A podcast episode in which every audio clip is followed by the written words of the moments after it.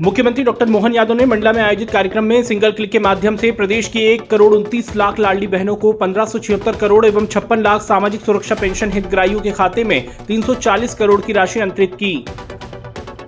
मुख्यमंत्री डॉक्टर मोहन यादव ने आज मंडला में 134 करोड़ के विभिन्न विकास कार्यों का लोकार्पण व भूमि पूजन किया।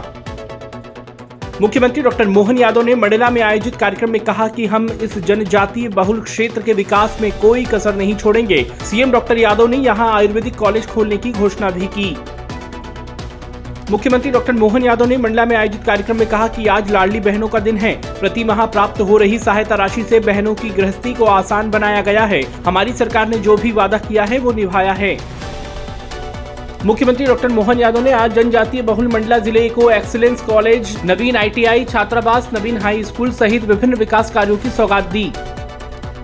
मुख्यमंत्री डॉक्टर मोहन यादव ने आज मंडला महाविद्यालय प्रांगण में स्थापित महान वीरांगना और गोंडवाना राज्य की महारानी दुर्गावती जी की प्रतिमा का अनावरण किया।